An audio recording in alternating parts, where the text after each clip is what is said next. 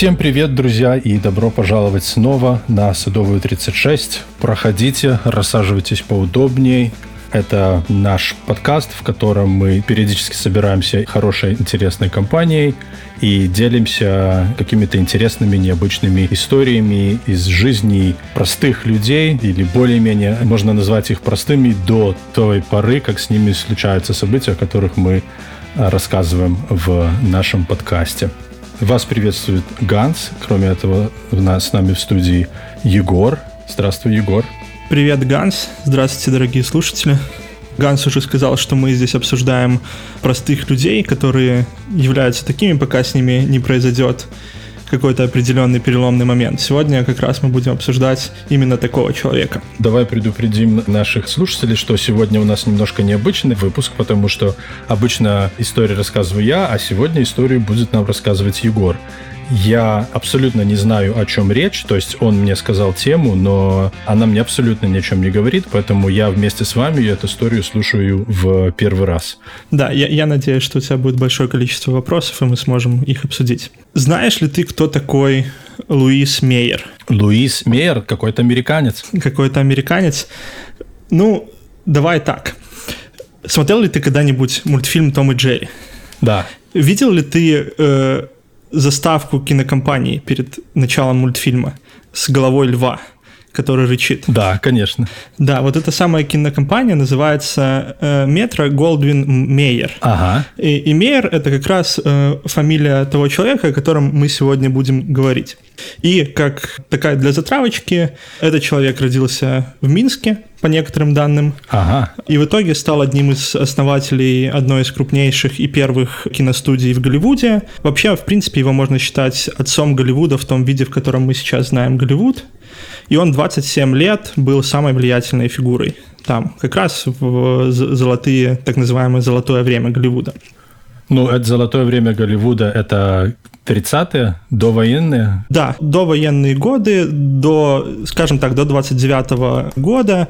В 29 году в Америке случилась Великая депрессия. Так. И да, это, ну, мы об этом еще поговорим сегодня. Окей, okay, хорошо. Давай начнем сначала. Давай начнем как это часто бывает с известными людьми, точное место и дата рождения неизвестно, потому что документы за давностью не сохранились, но и есть две даты, и мы их немножко позже обсудим, почему их именно две. Первая дата — это 1882 год. Э, Лазер Мейер родился в еврейской семье, его отца звали Яков, а мать звали Сара. Ага. По его собственным словам, э, родился он в Минске, но также есть информация, что родился он недалеко от Киева в 1000 1885 году, на три года позже. Почему это, скорее всего, неправда, мы тоже сегодня обсудим. Но мы, как белорусы, будем считать, что он минчанин. Естественно. Точного года неизвестно, но дату своего рождения я, э, он всегда указывал одну и ту же. Это 4 июля, это День независимости США. Угу. Не знаю, была ли это правдивая дата или выбрал он ее себе сам, но тем не менее она оставалась неизменная. Ты знаешь, можно я тебе личную немножко историю расскажу, вставлю быстренько очень. А, это довольно распространенная фишка, когда люди не знают, в какой день они родились, потому что раньше за этим не особенно следили. Ну, мне так кажется, потому что, допустим, вот мой дедушка, он не знал, когда он родился. Но тогда, когда он родился, детей называли по календарю. То есть э, православный календарь, и э, если ты родился такого-то числа, то тебе могут дать там только из очень определенного там короткого списка трех или там двух, а иногда и одного имени. Мой дедушка не знал своего дня рождения, а праздновал его на э, День Петра и Павла потому что его звали Петр, и, значит, он так предполагал, что он родился когда-то в один из этих дней, потому что точного дня не знал. Вот, наверное, этот Лазарь тоже дня точного не знал. Может быть, э, там был какой-нибудь еврейские хроники, которые точно так же отмечали вот э, этот Лазарев день, значит, 4 июля. Не знаю, такое предположение. Возможно. Скорее всего. Кстати, мой дед тоже по паспорту, у него день рождения 1 апреля, но он, так как он служил в советской армии, он считает, что у него день рождения 23 февраля, потому что вроде бы в тот год, когда он родился, было очень много снега, и банально просто, ну, не могли довести в районный центр, чтобы зарегистрировать ребенка, поэтому довезли только через неделю. Ага. Вот. Ладно, вернемся к нашей истории. Давай к Лазарю, да. Обратно переносимся в Минск, в конец 19 века. Да. В общем, это 1882-85 год, Минск, отцу 35 лет, э, уже есть две взрослые сестры, точнее старшие сестры, Ета и Ида, тоже такие еврейские имена. И когда Лазарю исполняется три года, семья в поисках лучшей доли эмигрирует в Канаду. Стоит отметить, что в то время это как раз время еврейских погромов угу. в Российской империи. И эмигрировать в Канаду или в США было легче, чем эмигрировать, например, или переехать в Москву или Петербург. Ну, тогда же еще черта оседлости была. Тогда, э, я не помню, в каком году ее отменили, но дальше определенные черты на восток в Российской империи евреям было запрещено селиться. И кроме того, нельзя было селиться в крупных городах. Да, поэтому у них были местечки свои. Да. Угу. Они переезжают в Канаду, в небольшое местечко Сент-Джон, угу. И меняют имена. Яков становится Джейкобом, а Лазарь становится Луисом. Ага. Поэтому мы знаем его как Луиса Мейера. Дети идут в школу, начинают учить английский язык, а отец пытается найти себе работу и начинает заниматься тем, что э, начинает быть, прямо скажем, старьевщиком. Угу. То есть он ездит по городу, скупает старые вещи у людей или просто забирает, ну, там кто-то отдает, и потом перепродает их на блошином рынке. Давай их назовем более гламурным, антикварщиком. Антикварщиком, да. Ну, денег в семье немного, Луис учится в школе, и среди его класса всего три мальчика. Он, еще один э, мальчик по имени Натан Фридман, который стал известным канадским судьей, угу. и третий мальчик, который нам интересен, это э, Уолтер Голдинг. Его отец был хозяином кинотеатра, единственного кинотеатра в городе. Угу. Именно через дружбу со своим одноклассником Луис впервые э, в жизни видит так называемый movies. То есть это не мое кино, которое показывалось угу. в кинотеатре. То есть это 1890-е годы, правильно? Да, да, угу. да, это 1890-е годы. Ну да, в Канаде уже тогда были, было немое кино, и уже, наверное, Чарли Чаплин, это время Чарли Чаплина или Чарли Чаплин был позже? Я думаю, что это как раз вот начало, угу. начало всего этого. Угу. Мы еще обсудим Чарли Чаплина сегодня. Ага, вот, отлично. Э, со временем в 1904 году, то есть прошло уже 10 лет, бизнес отца нанима, набирает обороты, угу. и он в том числе начинает заниматься переработкой и сбором металлолома, вплоть до того, что он поставляет металлолом даже в США. Okay. И со временем бизнес растет, и ему э, становится Э, нужен помощник. И он решает, что он отправит своего младшего сына Луиса в Бостон, чтобы он помогал вести семейный бизнес оттуда. Но э, есть одна небольшая проблема. Как оказалось, у Луиса нет свидетельства о рождении. А. И просто так как бы отправить его в Штаты нельзя. В итоге они решают, ну, они делают свидетельство о рождении в Канаде, но решают изменить год на, тысяч, на три года младше, на 1885, просто по той простой причине, что тогда Луис становится несовершеннолетним, и ему гораздо проще получить гражданство в США. Ага. Поэтому, грубо говоря, они меняют дат, э, год рождения. Сфальсифицировали документы. Сфальсифицировали, да, да. Да, именно так. Поэтому... Официальный подлог. Поэтому, ну, мы э, поговорим сейчас еще немножечко позже. Они подложили и потом обратно. Э, вот, да, то есть Луис помогает э, вести бизнес, и как бы э, его старшие сестры выходят замуж. Подожди, они переезжают все из... Э... Нет, ага. нет, они остаются жить в Канаде, переезжает только Луис и занимается, грубо говоря, продажей металлолома из Канады в Бостон. Я понял. А, а друг его? Друг его остается в Канаде, да. Он нам важен был просто для того, чтобы понять, что Луис еще в раннем школьном возрасте впервые увидел кино, ага. и можно предположить, что он... Тогда загорелся. Тогда загорелся этим, угу. да. Получается, идут годы, и старшие сестры э, Луиса выходят замуж, и как бы приходит черед ему обзавестись семьей.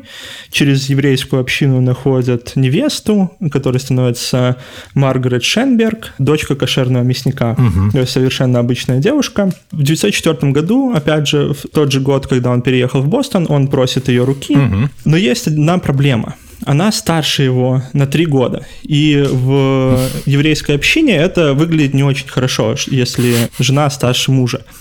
И после того, как он, я так понимаю, обзаводится документами в Штатах, он меняет год своего рождения обратно на 1882. Они становятся одногодками. И... Э... Дорогая, ты больше не старше меня. Нет, я не могу изменить твой возраст, но я могу изменить свой. Да, да. Поэтому история с возрастом... Я думаю, что, кстати, история с э, городом рождения связана, может быть, возможно, и с этим, потому что, возможно, например, в 882 году они жили в Минске, угу. а в 85-м переехали под Киев, и чтобы не было путаницы в местах и датах, угу. возможно, что существует и второе место рождения. Да, это очень хорошо бы объясняло. Да. Луис э, пытается содержать семью, пытается найти работу повыгоднее. Подожди, так он уже не занимается бизнесом отца с металлом? Он, он занимается бизнесом отца, угу. но все-таки это не очень большое количество денег. Угу. Вот, он пытается основать какой-то свой бизнес, пытается найти работу э, повыгоднее, и в это же время, где-то в 1905 году у него рождается первая дочь, а в 1907 mm-hmm. году вторая дочь. То есть он уже отец семейства, у него так. двое детей и жена. Ему нужно как-то их содержать. В это же время фильмы становятся, и кинотеатры становятся очень популярным. И они становятся популярными по одной простой причине, потому что они стоят очень дешево. Угу. То есть заплатив буквально несколько центов, любой человек может э, прийти в кинотеатр и окунуться в сказку. Угу. Забыть, что происходит в реальной жизни и увидеть с экрана э, волшебство. Угу. Вот, кинотеатры начинают открываться по всем, даже маленьким городам в Штатах. Этот бизнес находится на буме.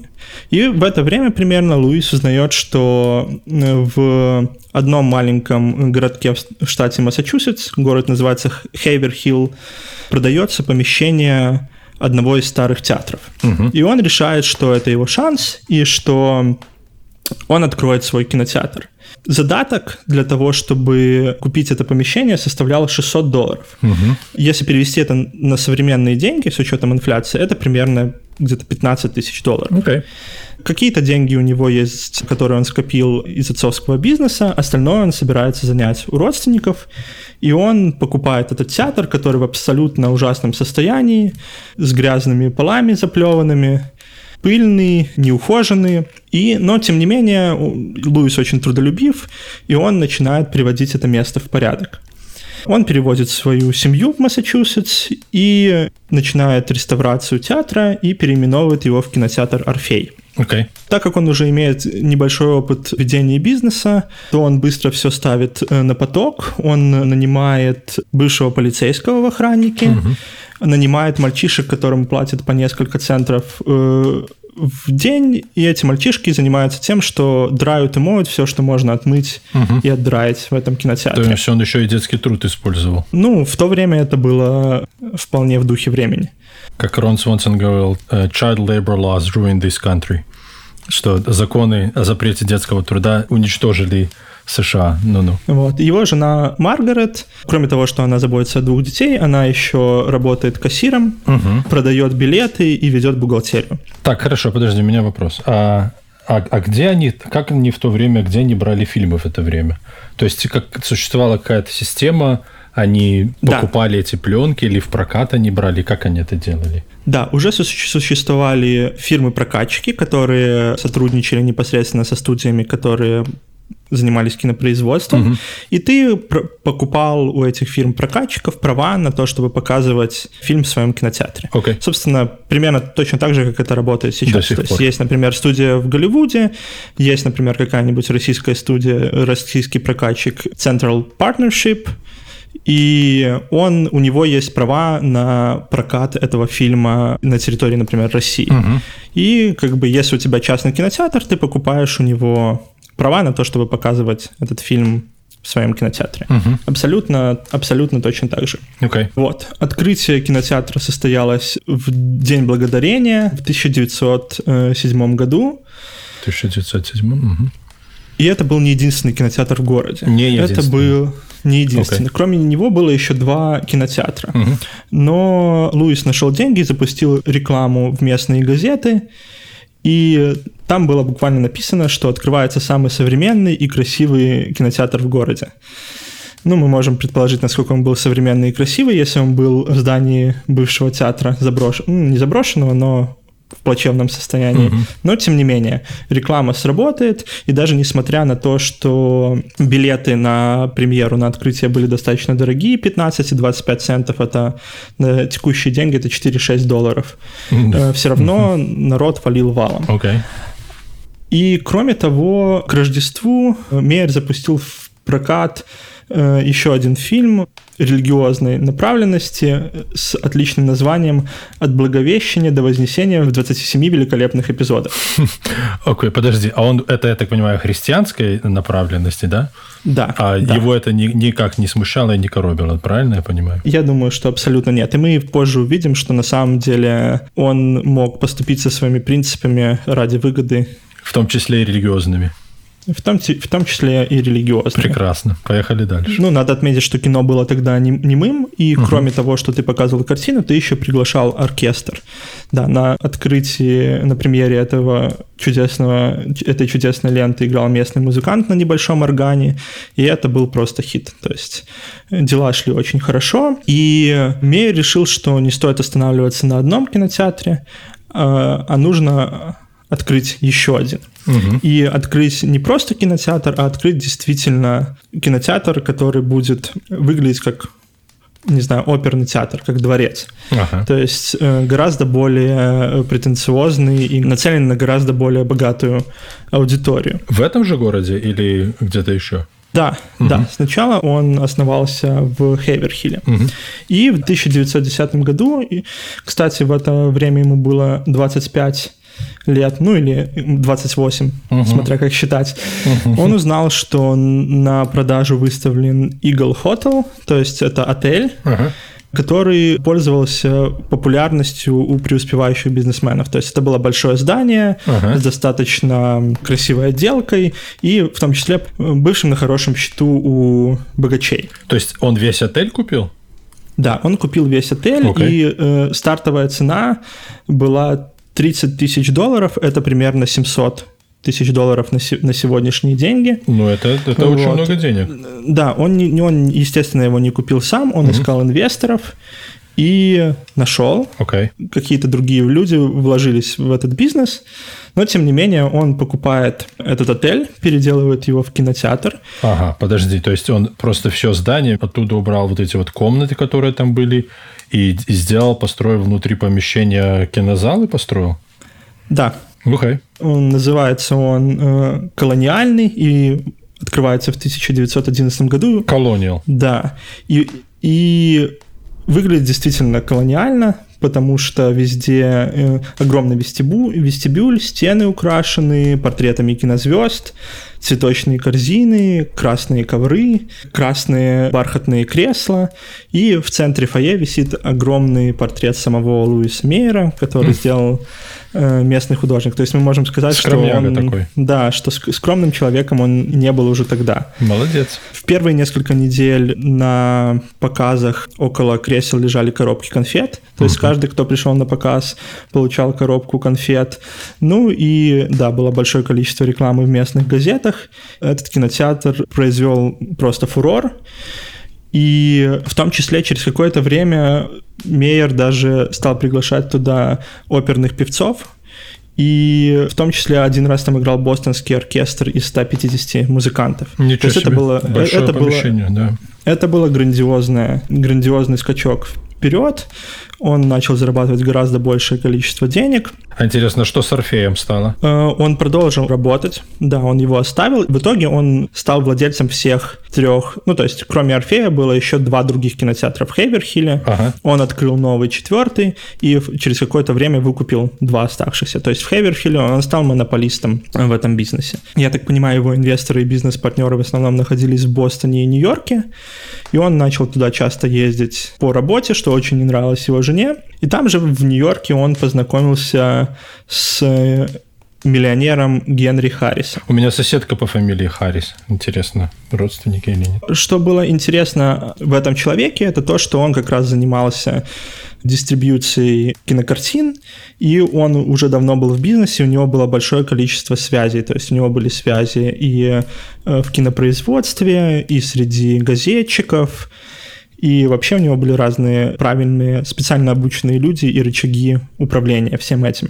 И Луис очень многому у него научился, и они планировали совместно организовать компанию и вести бизнес совместно.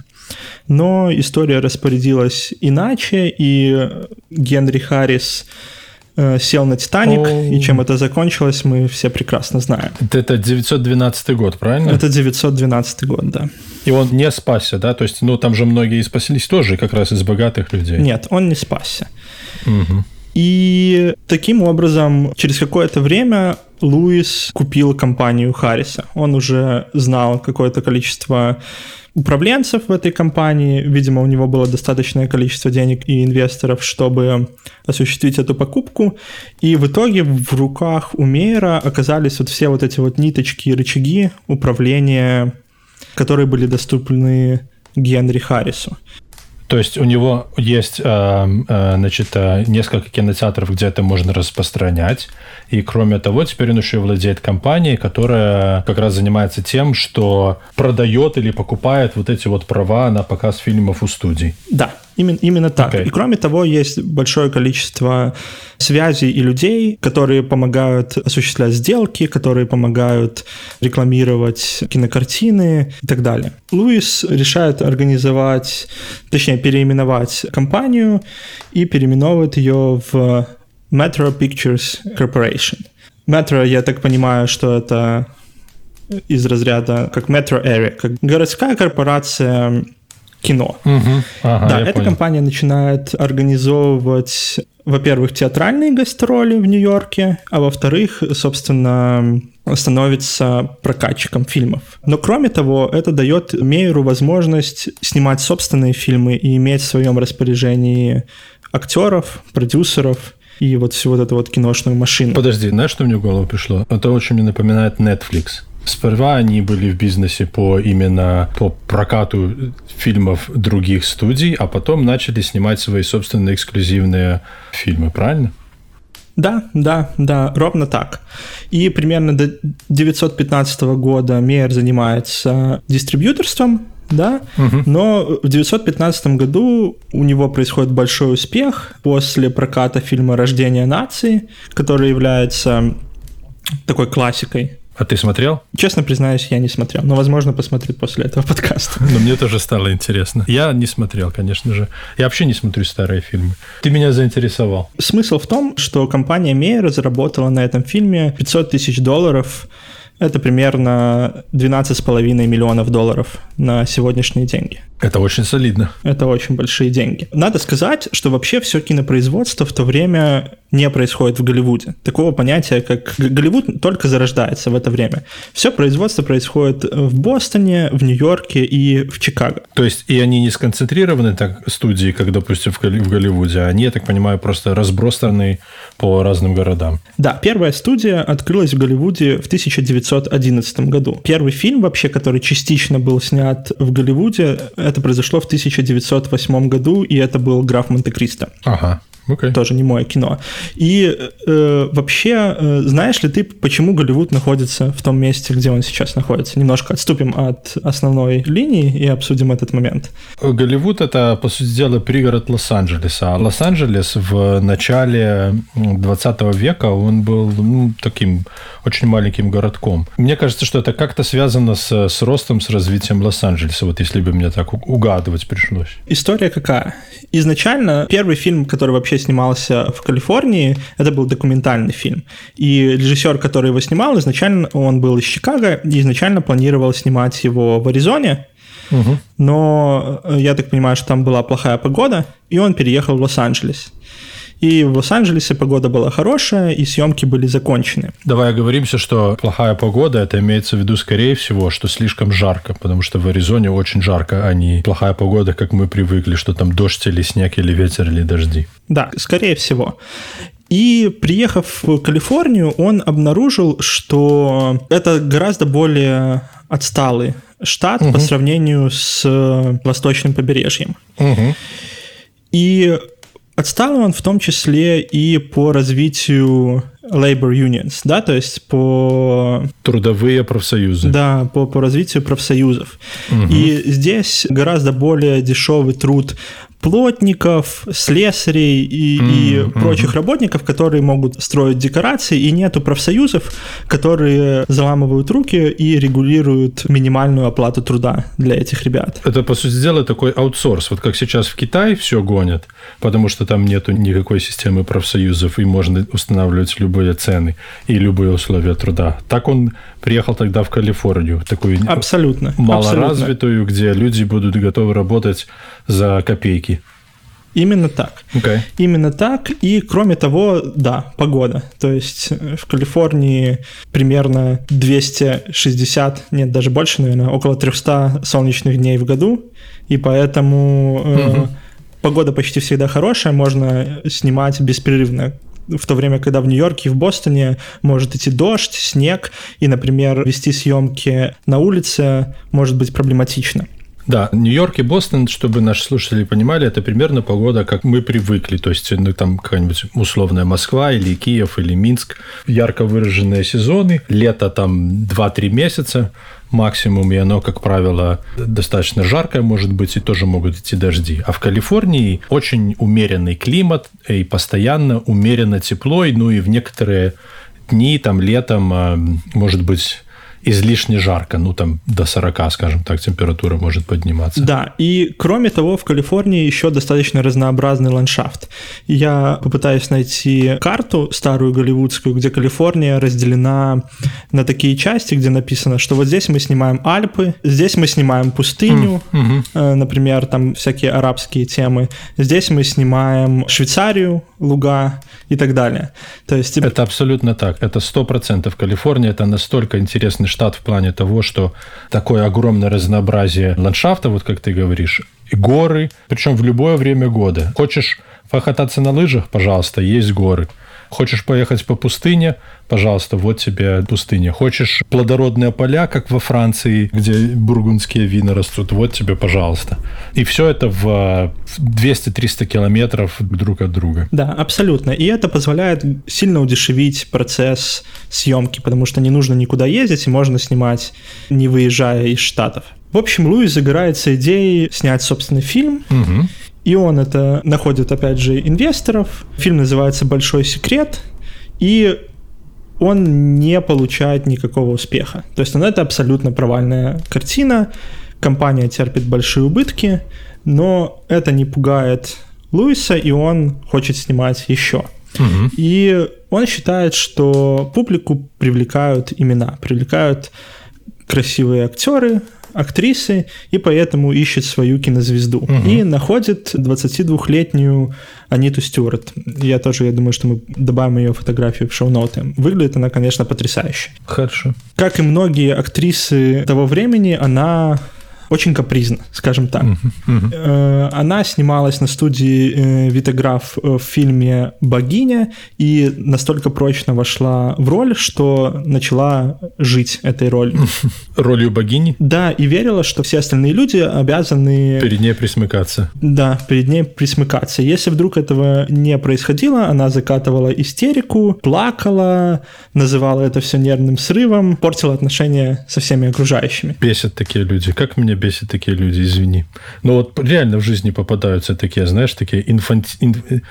И, и мальчики, и женщины, и мужчины такие бывают, такие mm-hmm. вот инфантильные. Тут называется это entitled. Да, entitled, которые, знаешь, никогда не выросли из вот такого детского возраста, когда, когда вот хочу эту игрушку, да, и все, как они по мне, начинают закатывать истерики. Угу.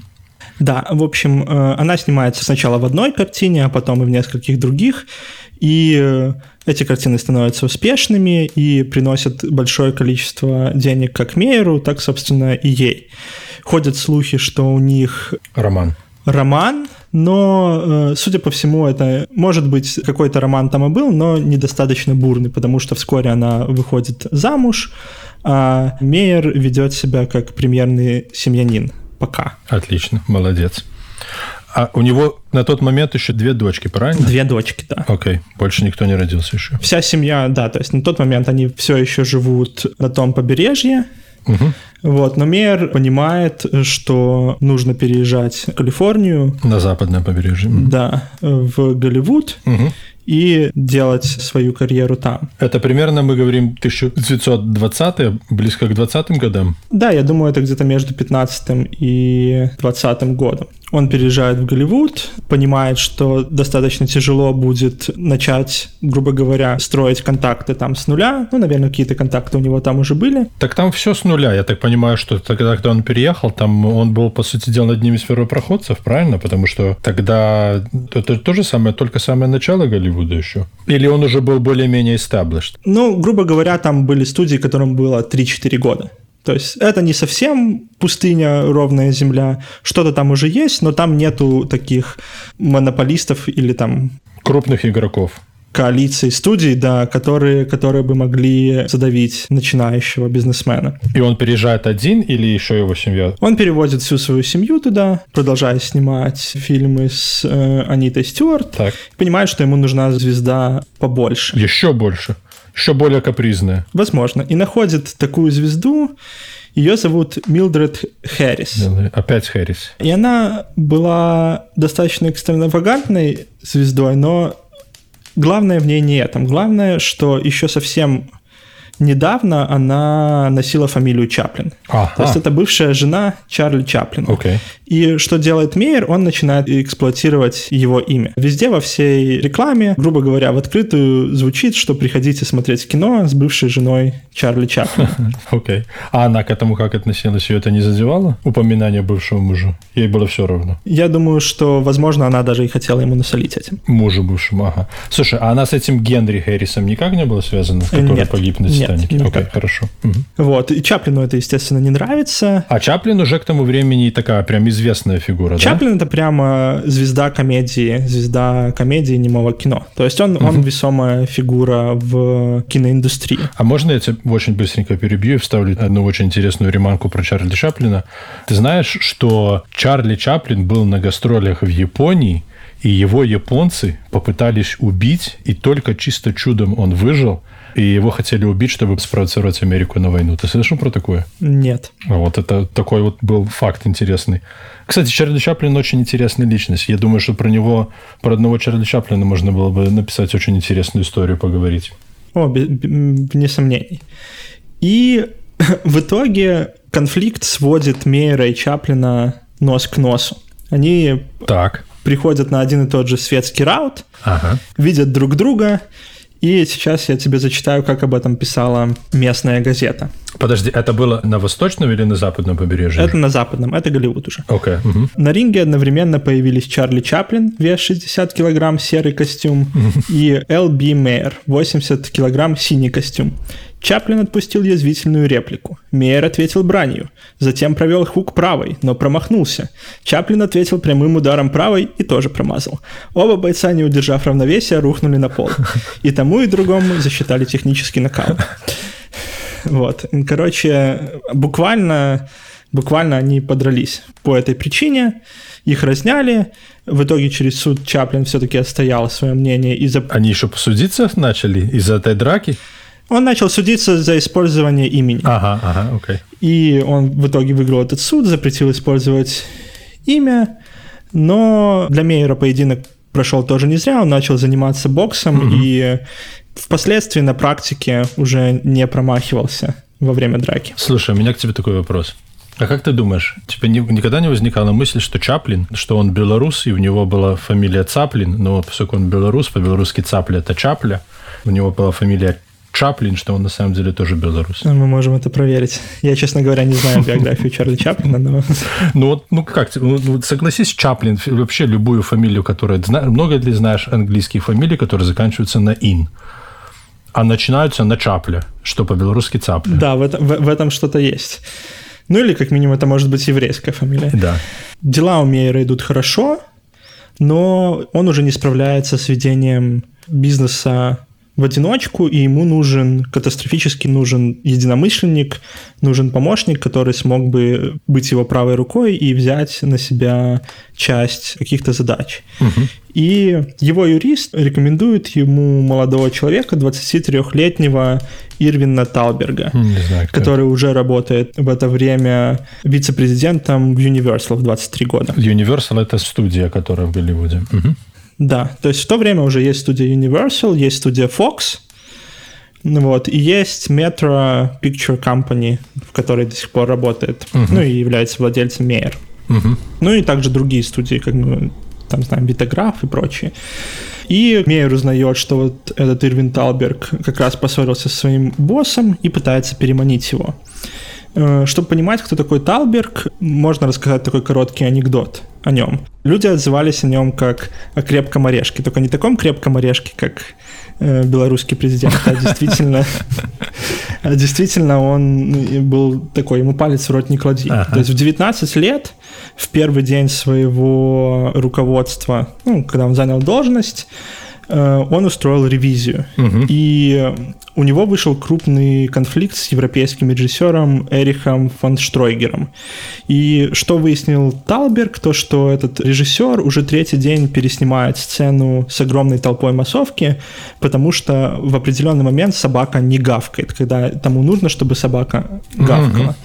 Это приводит его в бешенство, и он просто запрещает режиссеру доснимать картину, забирает весь материал и выпускает, ну, то есть занимается кинопроизводством и выпускает 120-минутный фильм без досъемок э, режиссером. Это в 19 лет. Вот. А вторую картину того же режиссера он вообще не дал ему доснять и пригласил другого специалиста. Э, Талберг тоже еврей, он сын иммигрантов из Германии. Угу. Мейер приглашает его к себе домой, знакомит с дочерьми, начинаются переговоры, и в итоге он предлагает платить ему 800 долларов э, в неделю, что в два раза больше. 800 долларов в неделю – это сумасшедшие деньги. Это по сегодняшним деньгам? Это, подожди, это на сегодняшние или на те деньги? Э, это на те деньги, и это около 20 тысяч, да? То это сумасшедшие деньги в неделю. Это сумасшедшие деньги, и это в два раза больше, чем он получал в Universal. Это можно новый Prius покупать каждую неделю. Да. Okay. Но, забегая вперед, скажем, что Талберг становится главным продюсером золотого века Голливуда. То есть под его руководством в Голливуде снимается классика.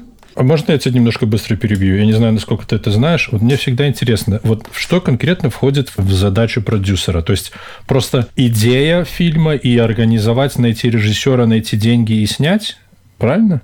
Ну, смотри, в кинопроизводстве есть сценаристы, так. которые пишут сценарий. Угу.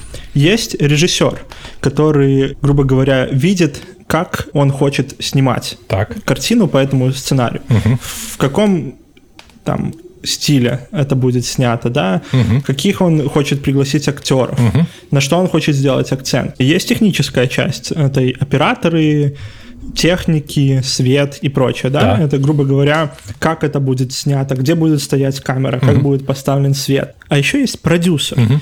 И продюсер всех этих людей э, сводит вместе угу. и говорит, сколько студия готова дать на это денег, времени и решает всякие координационные вопросы. Например, нужно построить декорации, то есть он как менеджер, например, на студии есть какая-то команда плотников, которые умеют строить декорации. Угу. Да? Он говорит, вот вам такой-то бюджет, вам нужно построить такие-то декорации. То есть он все это организует, он, по сути, менеджер, организатор э, всего этого производства. Абсолютно. У него есть контакты с актерами, он может пригласить какого-то актера, помочь режиссеру, например. Собственно, да, то есть он, он грубо говоря, менеджер, который, он так, можно сказать, что он project менеджер, да, то есть все, вот понял. есть проект кино, и он, собственно, занимается тем, чтобы за определенное время с определенной затратой каких ресурсов, все вот эти люди собрались вместе, и получился продукт, на котором можно заработать деньги. Ну, а идея, фильма? идея фильма вообще ни, к нему ни, ни, никакого отношения не имеет. Okay. Ну, чаще всего. Okay. Иногда продюсер может выступать, то есть у него может быть, он может, например, найти интересный сценарий, uh-huh. и под этот сценарий найти режиссера. Я понял. И да. То есть Талберг был продюсером? Он был продюсером. То есть он был непосредственно тем руководителем, по чьим руководством снимались такие картины, как, например, «Унесенные ветром». Ага. Ну, «Унесенные ветром» это я знаю. Да, то есть он э, и многие другие известные фильмы того времени. И это он уже снимал в студии Metro или еще своей старой? В это время что происходит? Была компания Metro Pictures Company, угу. и они работали какое-то время, Туда наняли Ирвина Талберга, чтобы помогать Мейеру. Но э, в определенный момент инвесторы этой компании решили, что нужно укрупнять студию.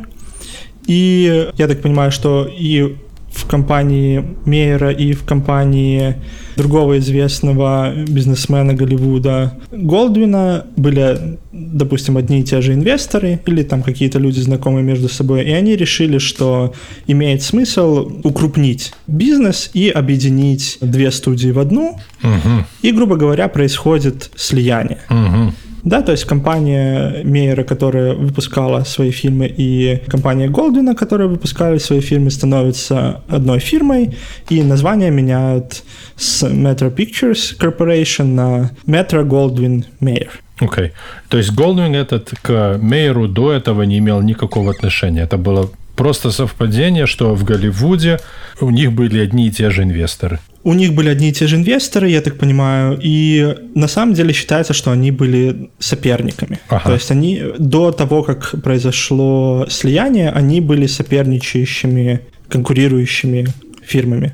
Это как если бы э, Netflix и Blockbuster слились вместе. Ну, например, или, например, Netflix и Disney. Netflix и Disney, да, окей. Okay. Да, Blockbuster не очень удачный пример, да. К слову, Disney уже тоже работает в Голливуде в то время. Угу. Дальше мы перейдем к достаточно интересной теме. Это тема Оскаров. Так. Знаешь ли ты, как вообще были придуманы Оскары и как вообще было осознано, что такое Оскар? Оскар это награда американской киноакадемии. Угу. Что такое вообще американская киноакадемия, когда она появилась? И Понятия не имею. Наш сегодняшний предмет нашей беседы, Луис Мейер, как раз является тем человеком, который придумал идею американской киноакадемии угу. и придумал идею вручать награды за кино. Угу. То есть мы говорим с тобой о еврейском мальчике, который эмигрировал из Минска в Канаду. И придумал Оскар. И придумал Оскар. Нормально. На дворе стоит 27 год, 1927 Голливуд растет бешеными темпами, появляются новые студии, работает студия MGM, Metro Goldwyn Mayer, 20 век. Подожди, MGM-то, только, только сейчас я понял, MGM, правильно? То есть, да. А в, да. подожди, в Лас-Вегасе есть отель огромный MGM. Это они?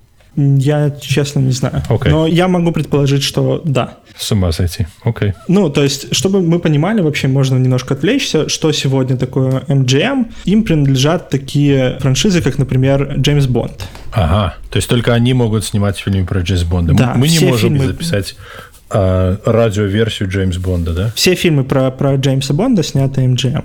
Угу. Или, например, э, Хоббита по Толкину тоже снимали они. Угу. Например, «Розовая пантера» — это тоже их. Угу. Ну и большое количество старых фильмов. Например, смотрел ли ты «Волшебника изумрудного города»? Нет, не смотрел. Не смотрел? Нет. Ну, я много что не смотрел, э, к своему стыду. Да, я, я тебе советую посмотреть, просто потому что это первая окрашенная, это не, не полностью цветная картина, ага. но она окрашенная. Ага. И ты, когда начинаешь ее смотреть, она черно-белая. Пока Элли находится в Канзасе, все, все черно-белое. И когда ее домик опускается в стране живунов, наверное, или мигунов, я точно не помню, угу. то все становится в цвете. Угу. И это показывали в кинотеатре в таком виде. И говорят, что у людей был просто шок. Шок. Угу. Я могу себе представить. Это, наверное, как первый раз люди услышали звук в кинотеатре. То есть, когда озвученный первый фильм вышел. Это тоже, наверное, соотносимое по впечатлению э, ощущение. Да, мы, кстати, сейчас поговорим о звуке. Ага, окей. В общем, на дворе 27 год, большое количество студий, MGM, 20 век Fox, Universal, То есть Warner вот это Brothers. золотая эра, да, про которую ты говорил? Да, Paramount, угу, угу. Walt Disney. То есть все эти студии, которые, многие из них существуют и сейчас, да, некоторые из них там э, слились, но тем не менее. И Мейер считает, что необходимо вручать какие-то награды деятелям киноискусства. Угу. Решает, что э, сами же деятели киноискусства должны принимать в этом участие. Режиссеры, продюсеры, актеры, сценаристы сами же должны выбирать лучших из себя. И в его голове зреет эта идея, и он обсуждает это со многими влиятельными людьми в Голливуде. И в 27 году то есть буквально через несколько месяцев после того, как эта идея пришла ему э, в голову, он создает и основывает Американскую академию кинематографических искусств и науки. Угу. То есть то что, то, что сейчас называется Academy of Motion Pictures. Главой э, или председателем этой академии назначают и известного режиссера и продюсера. Режиссер Конрад Нагель и продюсер Фред Нибла. И как обычно, дела и становление, точнее, развитие начинаний мира происходит быстро, и уже 11 мая 1927 года он созывает большую, так сказать, конференцию в отеле в Лос-Анджелесе, куда приглашают всех известных актеров, продюсеров из разных студий, режиссеров и озвучивает им там эту идею, срывает овации. Угу. Каждый пришедшие платят по 100 долларов в фонд. фонд Академии, и Академия начинает свою работу. И на первых порах она состоит из нескольких профессиональных групп. Это, в принципе, они сейчас так и остались, да, то есть это продюсеры, актеры, режиссеры, сценаристы. Это номинации и... ты перечисляешь? Это не номинация, это, грубо говоря, в Академии есть разные, разные такие Отделы. Э, ветки, угу. ветки, да, то есть они не то что отделы, а просто по, по разным веткам киноискусства существуют свои отдельные как бы части этой Академии. Угу. И последняя ветка техническая. Вот. И изначально они вообще даже не затрагивают вопрос присуждения премий, потому что большое количество всяких организационных вопросов. Нужно сделать библиотеку актеров, режиссеров, да, то есть собрать Каталоги. все контакты, угу. Каталоги и так далее. Но тем не менее в 28 году они начинают работу уже над процедурой присуждения наград. И, в принципе, именно тогда закладываются те категории, которые, собственно, сейчас вручают за лучший фильм, за лучшую операторскую работу, там главная мужская роль, женская роль, актер второго плана и так далее. То есть, по сути, все оригинальные премии, они существуют и сейчас. Сейчас добавилось небольшое количество, например, лучшие спецэффекты или там лучшее сведение звука, да, до чего раньше не было. Угу. А сколько всего категорий там? Э, изначально было 12. Вот, сейчас чуть-чуть побольше. Ага. Со временем как бы Академия развивается, и она начинает заниматься не только тем, что сводит друг с другом актеров, режиссеров и вручает премии, но, собственно, начинает э, общаться с профсоюзами, решает вопросы оплаты труда и так далее. Да, то есть это становится такой посредник между студиями и профсоюзами. Создали комитеты по присуждению наград, но и работа начи- начинается над видом самой награды. Да? То есть мы знаем, как выглядит эта статуэтка. Это такой мужик или рыцарь, который держит меч в руках, и он стоит на кинобобине, угу. и, собственно, у этой бобины шесть спиц, которые как раз и символизируют вот эти вот разные ветки киноискусства, да, о которых мы уже говорили. Угу. Ну и существует большое количество анекдотов, почему он называется Оскар. В том числе самый популярный такой, что библиотекарь киноакадемии, увидев эту статуэтку... Она сказала, похож на моего дядю Оскара, да? Да, да, ага. да, сказала, похож на моего дядю Оскара. Угу. Поэтому его начинают в шутку называть Оскаром, а через какое-то время и газетчики начинают его так называть, и название или имя приживается. Угу. Да, уже в 28 году вручаются первые награды, угу. и за лучшую картину первый Оскар получает Warner Brothers. Это первая звуковая картина, называется певец из джаза. Угу. То есть это первый фильм со звуком. Угу. Грубо говоря, получает Оскар за лучшую картину. Неудивительно, да? Ну да. Чарли Чаплин получает Оскар за фильм «Цирк». А они уже помирились? Или это как бы это не имело никакого... То есть роль Мейера в... в... Ему принадлежит идея создания киноакадемии. Он тот чувак, который, грубо говоря, придумал всю эту идею. Но он не является главой этой киноакадемии. Ага, я понял. И влияние как такового, то есть сказать, мне не нравится Чарли Чаплин, не давайте ему Оскар. Такого он сделать не мог. Да, у него есть влияние, грубо говоря, он глава, глава одной из крупных студий, да, но существуют же и другие студии. Собственно, ну, да. да, Чарли Чаплину дают Оскар, и это 28 год, то есть как раз заканчиваются вот эти вот ревущие 20-е, угу. то есть проходит вот этот вот... Пик, бум. Пик пик-бум, да, заканчивается эпоха джаза, заканчивается эпоха роскошных автомобилей, яркого макияжа у женщин, идеальных таких причесок и проборов у мужчин. Угу, угу. И наступает 1929 год. Угу. Запрет алкоголя был в каком году? Примерно ты не помнишь? Примерно даже в это же время было prohibition да. в Америке. Да, да, это именно и есть. Провели конституционную поправку, поправку в Конституцию прямо вписали, что алкоголь на территории, на территории США будет вне закона. Да, и, и мы сейчас поговорим о том, как как эту проблему решает Мейер. Ага, Точнее, okay. как он в этом участвует. Okay. Американская пресса пишет об этом так. Вы могли говорить о чем угодно. О новом романе Хемингуэя или Фиджеральда, о новом Форде или о новой подружке, но в конце концов каждый разговор всегда заканчивался одной темой – биржей. Угу. Происходит большое количество спекуляций биржевых махинаций, и в итоге, как мы знаем, происходит обвал. То есть Великая депрессия – это исторически один из самых крупных биржевых обвалов за всю историю Штатов. Если вкратце, то люди потеряли доверие к банкам. И в мире тоже, можно сказать, потому что это имело очень широкие последствия по всему миру тоже. Европейский рынок пострадал точно так же очень сильно от этого. Да. И в том числе сильно пострадали кинокомпании. Например, кинокомпания Fox вообще объявила себя банкротом. Угу. Но у Мейера дела идут хорошо, и в большей степени за счет того, что он не гнушается никакого бизнеса. Mm. Он торговал едой, он торговал мебелью, то есть его компания, кинокомпания, начинает торговать едой, мебелью и даже заниматься бутлегерством. Бутлегерством – это незаконная продажа запрещенного алкоголя. Алкоголя, да. Это, это 30-е, начало 30-х годов. Да.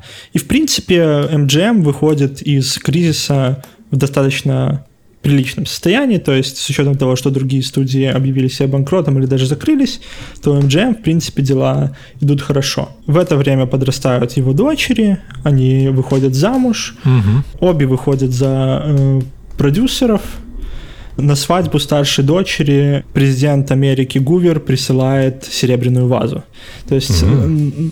примерно можно понимать, какой уровень влияния и э, положения в обществе тогда были у Луиса Мейера. Да? То есть, когда тебе, когда тебе президент штатов на свадьбу дочери присылает подарок. Да, это очень-очень большой уровень. После того, как он нанял Ирвинга Талберга, Мейер немножечко отстраняется от работы на студии, то есть он не занимается продюсированием, он по большей э, части занимается созданием образа Голливуда. Тот Голливуд, гламурный Голливуд, который мы знаем сейчас, это, по сути, порождение фантазии, в том числе и Мейера.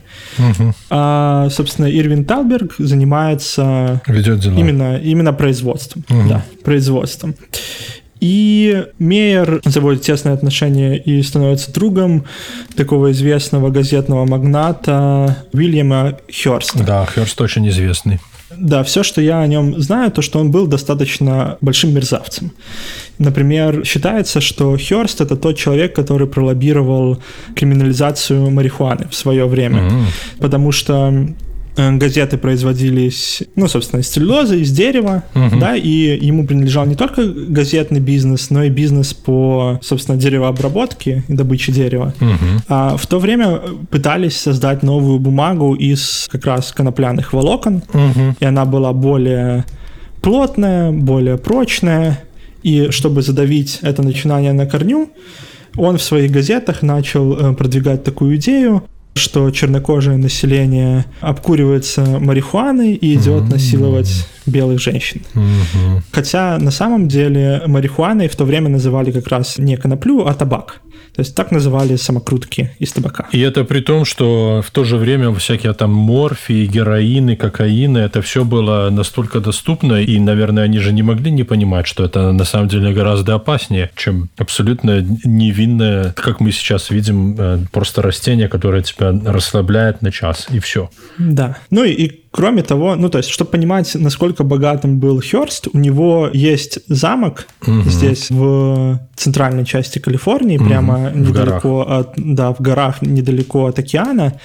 И в свое время у него на лугах паслись зебры, и до сих пор это факт по вот этой территории до сих пор бегает стадо одичавших вот этих вот э, зебр, которые жили у него на территории. То есть до сих пор в Калифорнии можно проезжать рядом с этим местом и увидеть табун зебр, mm-hmm. который пасется на лугу. Это, конечно, зрелище такое. Интересно. Э, сюрреалистичное. А, этот замок до сих пор существует, и ну вот до коронавируса туда возят экскурсии, и он на самом деле просто поражает размахом. Он построен высоко, далеко в горах, туда не так легко добраться, и оттуда просто потрясающие виды, и само здание очень, и отделка, они абсолютно потрясающие. А ты знаешь, что Сан-Франциский, Сан-Франциско Кроникл и Экзаменер, они до сих пор принадлежат компании Херста. А еще, ну ладно, после шоу напомню, я тебе, ты про дочку его слышал историю, дочку Херста? Нет, давай Ой, обсудим это да, после шоу. После шоу. Угу. Так, в общем, Мейер дружится с этим Херстом, и на территории студии выстраивает дом для любовницы этого Херста, ага. Мэриан Дэвис, которая является посредственной актрисой. Угу. Вот, и как бы Херст э, женат, и он крутится в таких пуританских кругах, которые осуждали бы его связь на стороне. Поэтому, чтобы держать это в секрете, он просит Мейера выстроить секретный дом на э, территории студии, что он, собственно, и делает.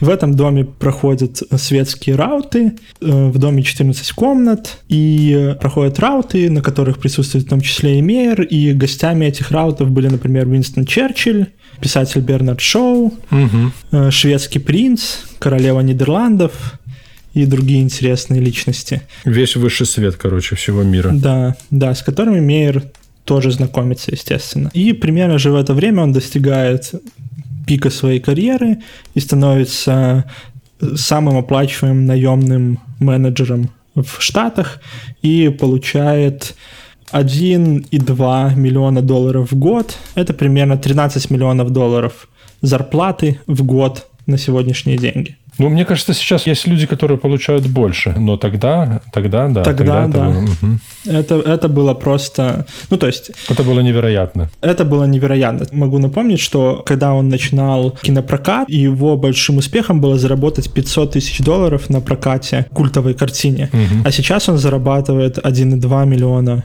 в год сам. Один, угу. просто зарплаты. Да. Да. да, MGM получает мировое признание, фильмы начинают показываться в Европе, и да, ну это в том числе большая заслуга э, не столько Мейера, Мейер занимался, по сути, созданием образа. То есть вместе mm-hmm. с этим Херстом он продвигал в газетах вот этот образ гламурного Голливуда. Mm-hmm. И, собственно, Херст рекламировал фильмы студии, и они очень хорошо продавались.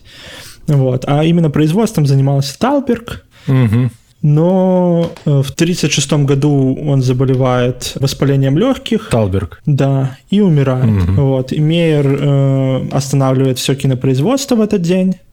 То есть все в трауре. Угу. И в то время они занимались какой-то одной из такой картин, на которые были большие ожидания, и он добавляет в начальные титры картине, что эта картина посвящается угу. Ирвингу Таубергу. Угу. Мы уже подходим ко времени Второй мировой войны, да, то есть да. это был 36-й год. Через три года началась война. Да, началась война в 39-м.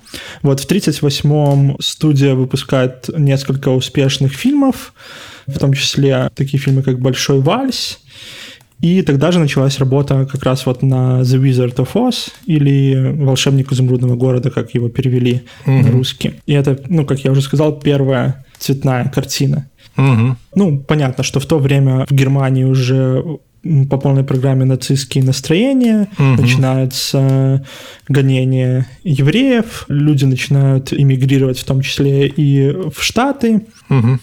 И Мейер возглавляет Голливудскую антинацистскую лигу. Угу. И пишет в том числе письмо Рузвельту, который был президентом тогда, угу. чтобы тот оказал поддержку и федеральное спонсорство движению «Таланты в изгнании». То есть помогал, грубо говоря, людям, которые Беженцам. бегут да, из Германии, эмигрировать, да, то есть угу. в, в Америку. Молодец. В Голливуде проводятся митинги в поддержку евреев, приглашаются на работу собственно, люди из индустрии, которые бегут.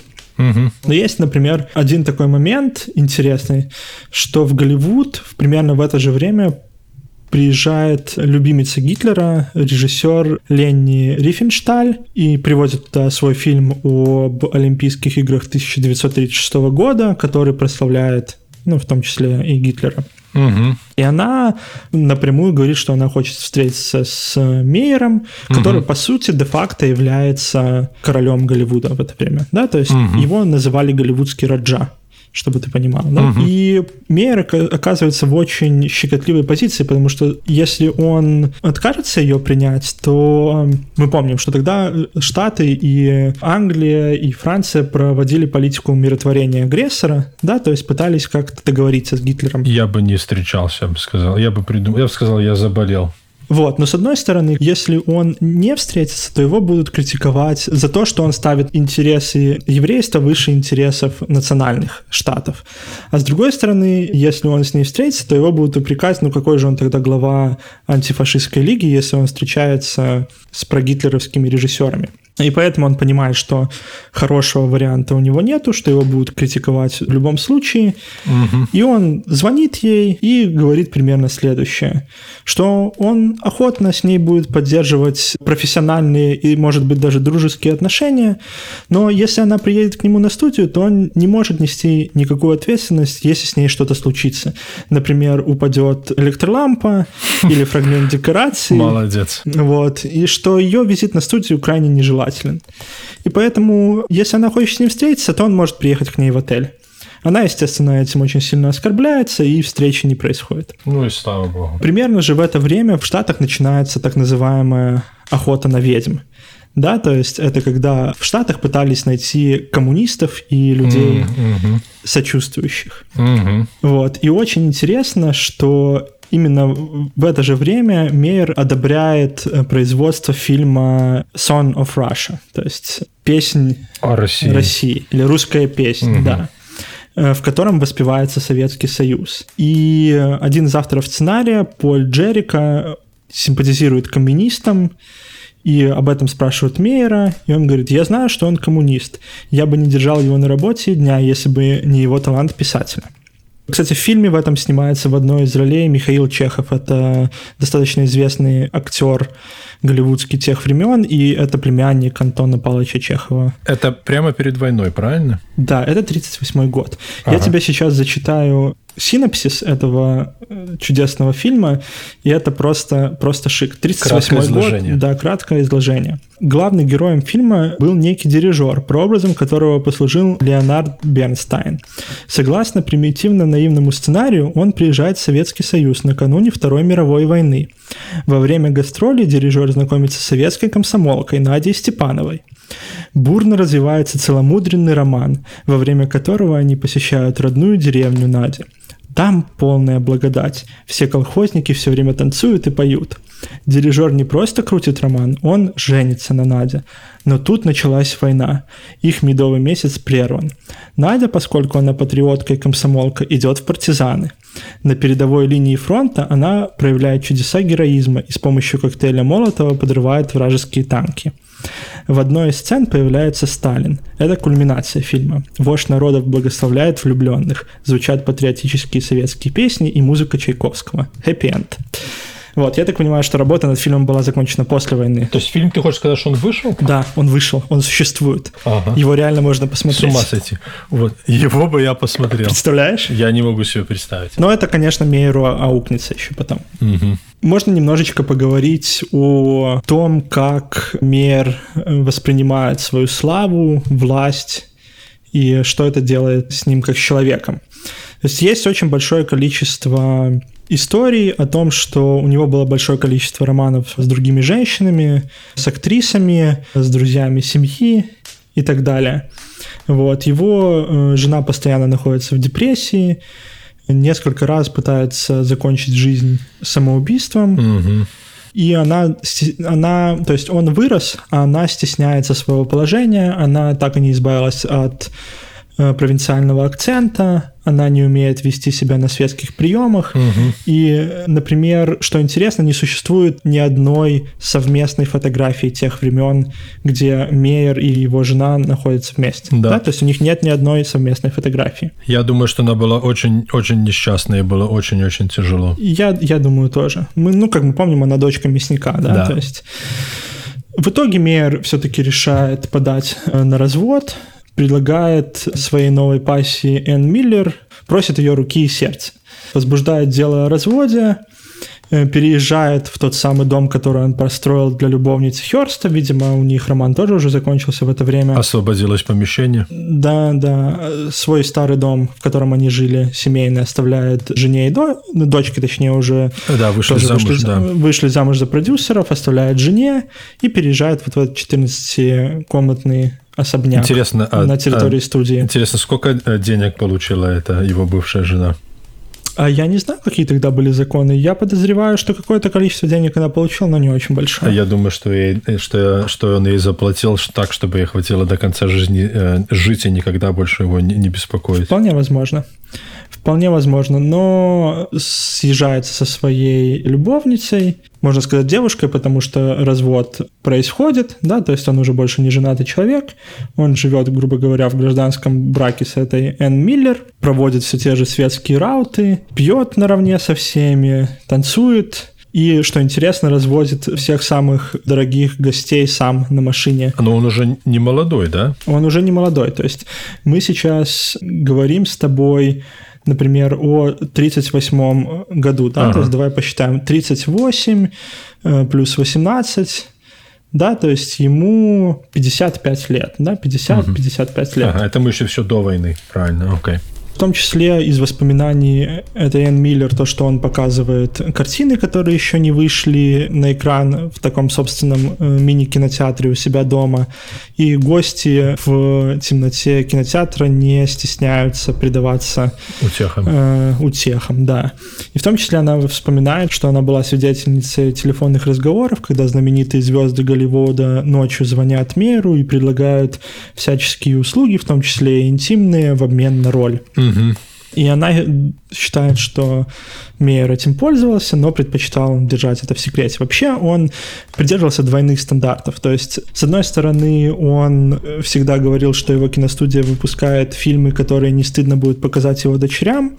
С другой стороны, все знали, что происходят оргии, происходят интриги внутри и студии, внутри Голливуда как такового. Но он э, прилагал все усилия для того, чтобы такая информация не попадала в газеты и вообще не выходила за пределы, Ну, конечно. как он говорил, семьи. Мгм. Вот вообще он себя считал таким отцом, патриархом голливудским, да, то есть Мгм. он, он мог диктовать актерам, как они должны выглядеть, как они должны быть пострижены, как они должны одеваться. Но с другой стороны, если у этих актеров возникали какие-то проблемы, Мгм. например, с полицией или, как мы позже узнаем, во время охоты на ведьм с властями, Мгм. просто, да, то он всегда их отмазывал. Окей. В итоге это Энн Миллер отказывает Мейеру и не выходит за него замуж. Причем сообщает она это ему в тот же день, когда врачи ставят ему подозрение на рак легкого. Ага.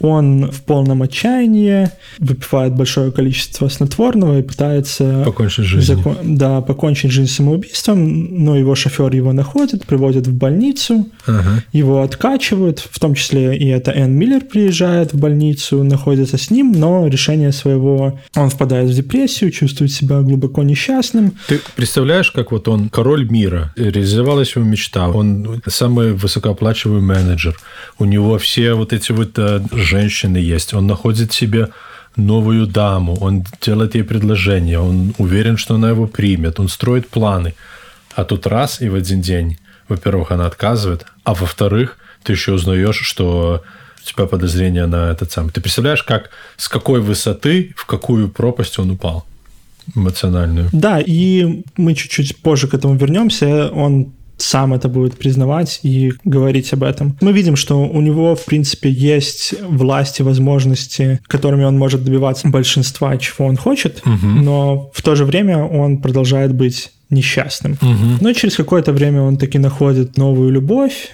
Это Лорена Данкер, э, уже разведенная женщина с 11-летней дочерью. У них происходит бурный роман, и в итоге они женятся, и она живет с ним, собственно, до конца его жизни. В это же время происходит удар с другой стороны. Во время войны дела студии идут не так хорошо. Началась война. Угу. Началась война.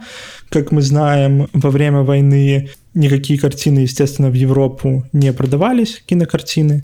Угу. Соответственно, европейская часть бизнеса у Голливуда страдает, угу. меньше прибыли, уже нарощенные объемы производства, большое количество актеров на огромных зарплатах. А продавать некуда. Да, все начинают терпеть убытки, в компании происходят забастовки, актеры выходят на забастовки, угу. вот, останавливается процесс съемок, это стоит миллионы долларов убытков.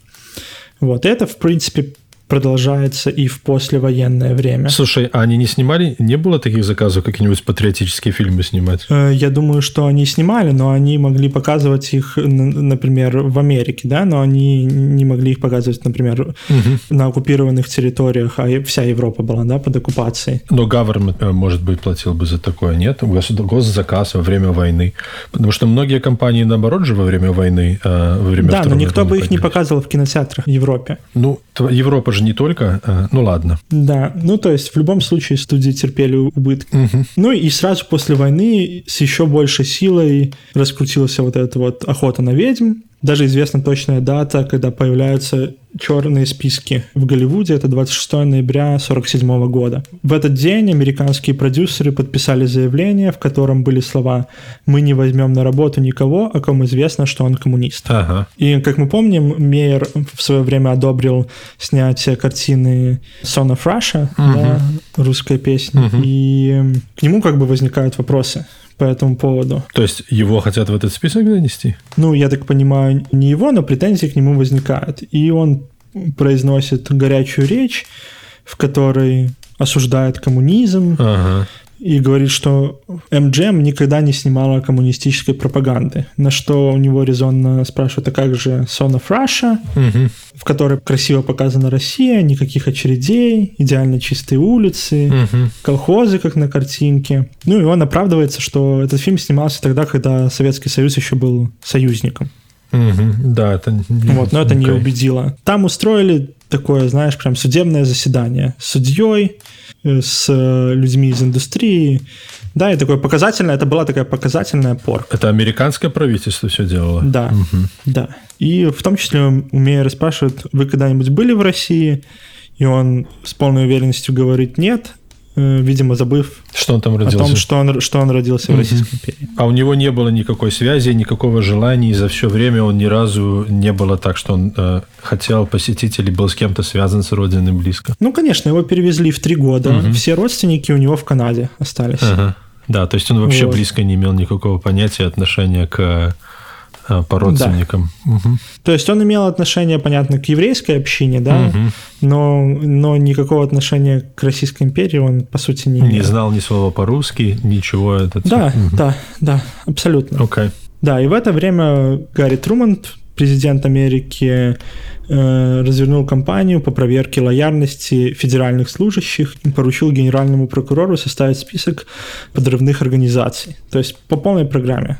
То есть началась борьба с э, коммунистами ага. по полной программе. И с 47 по 52 год такую проверку прошло около 6,5 миллионов человек по всей стране. Угу. Вот, и десятки тысяч потеряли работу из-за этого. То есть, если у тебя находили связи с, с коммунизмом, то тебя сразу всего лишали? Абсолютно так. Абсолютно так. Угу. Вот. И, естественно, этот комитет хотел находить громкие имена, угу. и поэтому особо тщательно искали в Голливуде среди актеров, сценаристов, и таких находили. То есть, например, особенно досталось сценаристу Долтону Трамбо и Лестеру Колу, потому что они симпатизировали действительно коммунистом, они предстали перед судом и были лишены возможности дальше работать.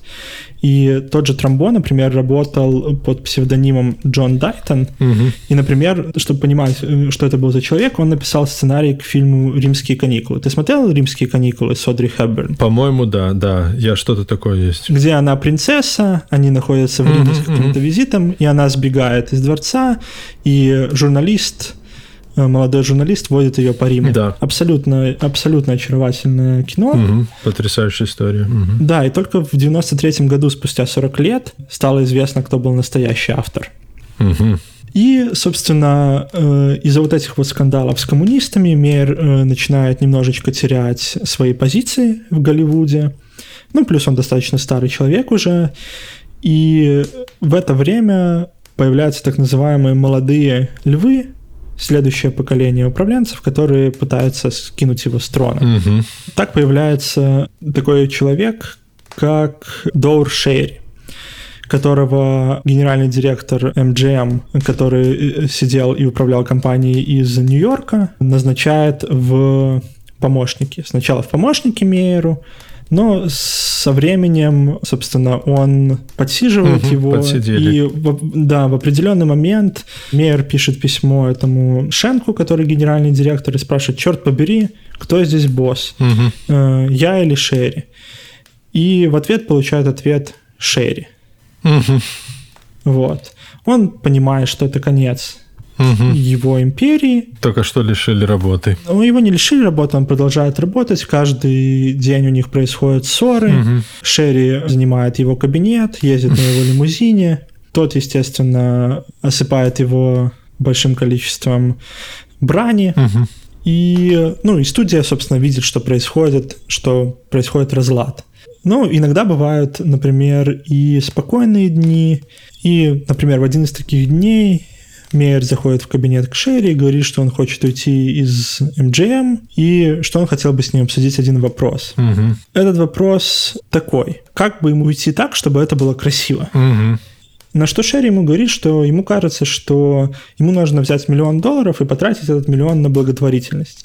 Например, 250 тысяч потратить на помощь актерам, какое-то количество денег отдать, например, в приюты и так далее. Uh-huh. Какое-то количество там гильдий, какое-то количество профсоюзом и так далее. И Мейер совершенно не воспринимает этот совет и спрашивает у него, «А, типа, а что бы ты сделал на моем месте? Он говорит, что он именно так и поступит. Мейер выходит из себя и кричит, ты поступишь так, потому что ты жалкий нищий пацан. Uh-huh в его жизненной парадигме не было вообще места благотворительности. Он не понимал, как можно отдать... Просто ни на что отдать деньги. Да.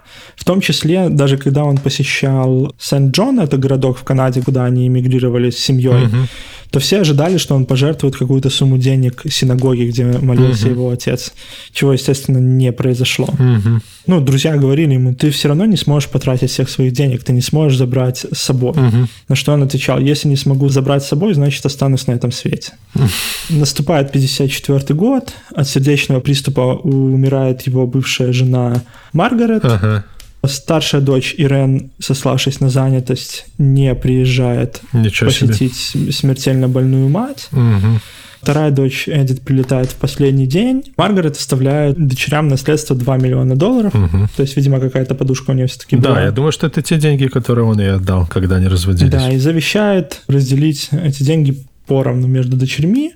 Угу. Начинаются споры вокруг ювелирных украшений матери сестры начинают ссориться друг с другом, осыпать друг друга оскорблениями. Старшая дочь Рен не приходит на похороны к матери и не приходит в том числе Луис Мейер на похороны бывшей жены. Угу. Мейер находится в полнейшей депрессии. У него, по сути, отобрали его компанию. Угу. Ну, точнее, как, это была не его компания, но он... Он ее создал, но он ее не владел. Да, да, угу. точно так. Вот. Ну, понятно, что просто так он уйти не мог, что на него было завязано большое количество контактов, каких-то обязательств, услуг. Вот. То есть он продолжал работать, но уже так, не находясь в студии. Как консультант. Да. В это же время он приезжает в Нью-Йорк, произносит пламенную речь о том, что он хочет вернуть себе свое место и готов работать, но уже образовавшаяся там коалиция молодых львов, вот этих вот э, нового менеджмента не дает этой идее осуществиться. И в 1957 году ему ставят диагноз лейкемия. Угу. Ну, лейкемия это уже все, это уже гарантировано, что, что это смертельная болезнь. Да, его помещают в госпиталь. Вот, у него хороший врач, но Мейер очень капризный, трудный пациент. Он сражается с медсестрами, уже находится в бреду, угу. зовет дочерей, которые так к нему и не приезжают ни разу в госпиталь. Угу. Вот и 29 октября 1957 года он уходит из жизни. 57-го? Okay. Когда разбирали его вещи, то вот о чем ты говорил, что он достиг всего, угу. но так и не был счастлив. Среди его вещей находят листок э, с коротким стихотворением, которое называется «Человек в зеркале». Вот я тебе сейчас его зачитаю. Угу. Когда после долгой борьбы ты получаешь то, за что боролся, и становишься королем хотя бы на один день, подойди к зеркалу, посмотри на себя и послушай, что тебе скажет этот человек в зеркале. Ты можешь долгие годы обманывать весь мир, обвести кого угодно вокруг пальца, но в награду ты получишь лишь сердечную боль и слезы, если ты обманешь человека в зеркале. То есть мы можем сказать, что... Он занимался самообманом. Да, что добившись всего и выстроив вот эту вот сказочную картину Голливуда, угу. да, того, такого, как мы его знаем, с иде, да, идеально выглядящими актерами, актрисами, гламурной жизнью, богатством, машинами, светскими раутами, Оскарами. В итоге все равно как бы это, это все напускное, это обман. И по-настоящему счастливым в конце своего пути он себя так и не почувствовал. Мне кажется, что он последний раз был по-настоящему счастливым, когда он купил этот первый кинотеатр, и э, мальчишки ему его драли, убирали, и он его привел в порядок и хорошо выступал. Помнишь, когда там рождественский фильм показывал? Я думаю, что тогда он был по-настоящему счастлив. У меня к тебе есть один вопрос. Так что было с этим львом? Чья была это вообще идея, и как они додумались записать этого, сделать такой логотип со львом? Вообще, этого логотипа со львом существует 7 вариантов, и реально там было 7 разных львов. У него даже есть имя, он называется Leo the Lion, то есть Лев Лео. И изначально этот логотип вообще был придуман для студии Сэма Голдвина, с которым потом студия Мейера объединилась и, собственно, образовалась Метро Голдвин Мейер. Изначально этот лев был просто статичным, нарисованным, но когда бизнес пошел, они смогли записать реального льва, и с тех пор, как я уже говорил, существует 7 вариантов разных львов, записанных для этого логотипа. Ну, мы знаем самого последнего, он используется с 57 года. А, то есть до 57 просто использовали предыдущие версии? Да, их было 7 разных, да, до 57-го использовали другие версии, но они были похожи. Идея была примерно такая же. Никаких там не было инцидентов во время съемок, что-то такое. Ну, это же как снять льва, прям там чуть ли не в рот ему залезли. Да, ну, как бы все эти львы, это были львы-актеры, которые использовались на съемках. То есть, например, последний лев использовался для съемок Бенгура. То есть это было, были дрессированные животные, в том числе из цирков. Проблем никаких с этим не было. Слушай, ну, очень интересная история. Спасибо тебе, что ты ее рассказал. Мне очень понравилось. И ты знаешь, если бы Netflix или, или эта студия Голдена Мейера решила э, снять фильм, в основу которого сюжет положили бы вот жизнь этого Луиса Лазаря, то мне кажется, что ты бы вполне мог бы получить Оскара за сценарий, за лучший сценарий к такому фильму. Ну, на самом деле существует довольно большое количество фильмов и сериалов, где в том или ином виде он упоминается или присутствует как сам Луис Мейер, да, его играют другие актеры, но тем не менее, то есть он достаточно широко растиражирован в популярной культуре. Кстати, а он никогда не снимался в фильмах в качестве каких-то ролей? Насколько я понимаю, нет.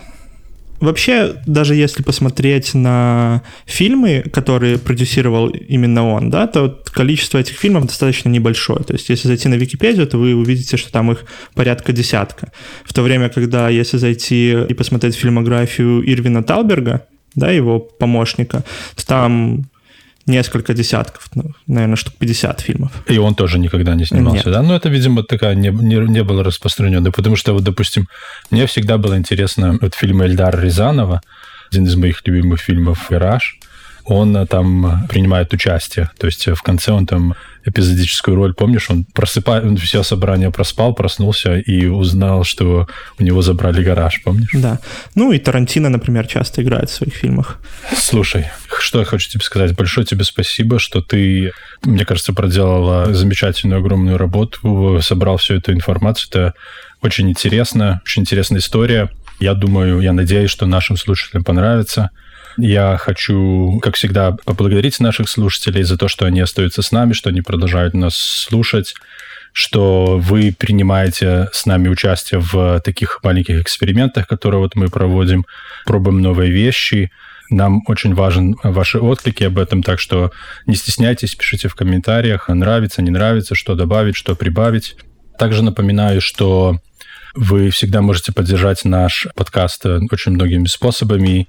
Один из способов, если вы еще не подписались в нашу группу ВКонтакте, если вы есть ВКонтакте, то обязательно подпишитесь. Мы там размещаем, а, во-первых, выпуски, во-вторых, какие-то интересные другие ништяки, там а, фотографии. Иногда размещаем патреоновские версии после шоу предыдущих выпусков. В общем, подписывайтесь, приглашайте своих друзей. Также не забывайте, что вы можете поделиться нашим подкастом со своими друзьями на любых социальных платформах, социальных сетях, которых вы пользуетесь. Можете дать послушать наши подкасты своим друзьям, знакомым, бабушкам, дедушкам, дальним и близким родственникам, всем подряд. Ну и если вам уже совсем-совсем-совсем нравится наш подкаст, то вы можете также поддержать нас на Патреоне. Patreon — это такой сайт, где вы можете подписаться на определенную, на, на любую сумму от 1 доллара и выше в месяц просто нас поддерживать на этом сайте. И если вы это сделаете, то у вас появится доступ к нашим после шоу. После шоу обычно разнятся по длительности от 20 минут до чуть ли не часа у нас, наверное, были после шоу, и в них мы обсуждаем часто связанные, но больше отвлеченные темы от основного шоу. Я больше рассказываю про себя, про жизнь в Америке и прочие такие вещи более личного плана характера. В общем, Попробуйте, если что, я уверен, не обломаетесь. Это, если вам не понравится, вы всегда можете отписаться. Могу вам сказать, что за все время от нас отписалось только три человека из всех, кто нас поддерживал раньше. И мне кажется, это довольно неплохой показатель. Попробуйте, если что, всегда можно отписаться. В общем, еще раз вам спасибо. И до новых встреч на Садовой 36, а мы переходим после шоу. Ты можешь сказать пока. Пока. Спасибо, дорогие слушатели. Все, пока. Пошли после шоу.